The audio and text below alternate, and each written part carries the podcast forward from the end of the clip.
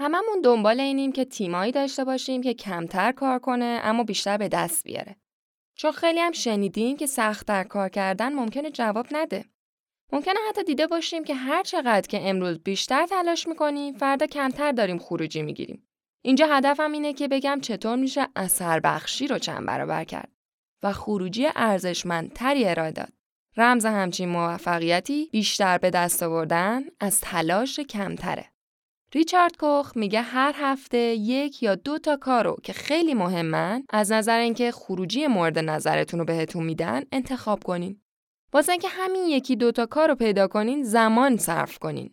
بعد به این فکر کنید که چطوری باید انجامشون بدین. واسه اینکه حقیقتا کارهای کمی هستن که مهمن ولی اهمیتشون وحشتناک زیاده چون خروجی گنده ایجاد می‌کنن.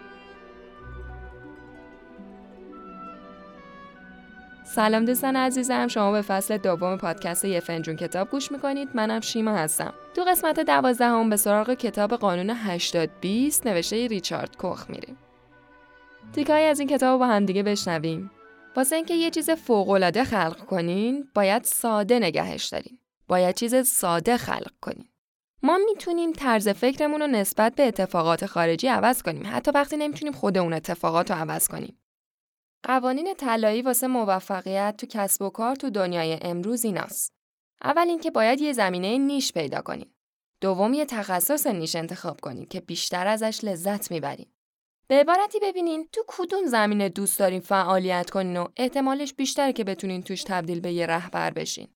بدونین که دانش قدرته. حالا باید بازارتون انتخاب کنین و مشتریاتون رو بشناسین.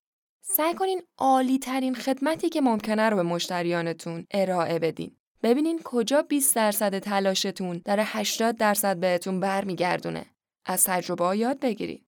خیلی سریع تو حرفتون کارآفرین بشین. تا جایی که می‌تونین آدمایی رو استخدام کنین که ارزش خالص ایجاد می‌کنن. واسه هر کاری که تو هیته مهارت شما نیست، برون سپاری کنین. بدین بیرون انجام بدن. این کاریه که باید تو پروسه قانون 80 20 انجام بدید. واقعیت اینه که کسی که دارین براش کار می‌کنین مهمتر از کاریه که دارین می‌کنین. فقط واسه یه مدیر 80 20 کار کنین. می‌پرسین مدیر 80 20 کیه؟ کسی که خداگاه یا ناخداگاه از قانون 80 20 پیروی می‌کنه. از روی کار انجام دادنشون می‌تونیم بشناسینشون. اونا روی چیزای خیلی کمی تمرکز می‌کنن. منتها کارهایی که انجام میدن تفاوت خیلی زیادی واسه مشتریا ایجاد می‌کنه. اینا آدمایی که اغلب خسته نیستن. به ندرت وقتشون پره. خیلی خوشحال و ریلکسن و کاملا با کسایی که به کار اعتیاد دارن فرق می‌کنن. اینا بین کارکنانشون دنبال کسایی که خروجی های ارزشمند تولید می‌کنن.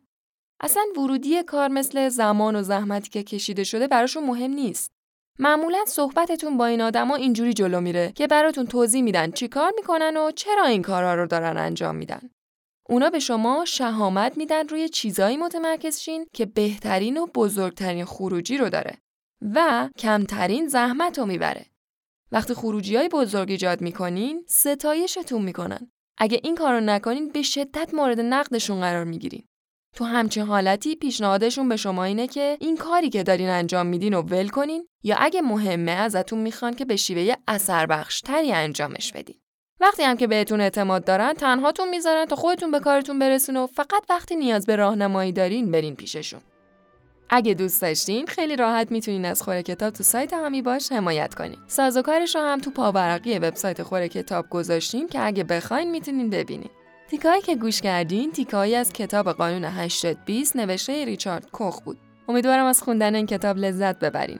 تو قسمت بعدی پادکست فنجون کتاب به سراغ کتاب قدرت سکوت نوشته سوزان کین میریم. متشکرم که به این قسمت گوش کردین.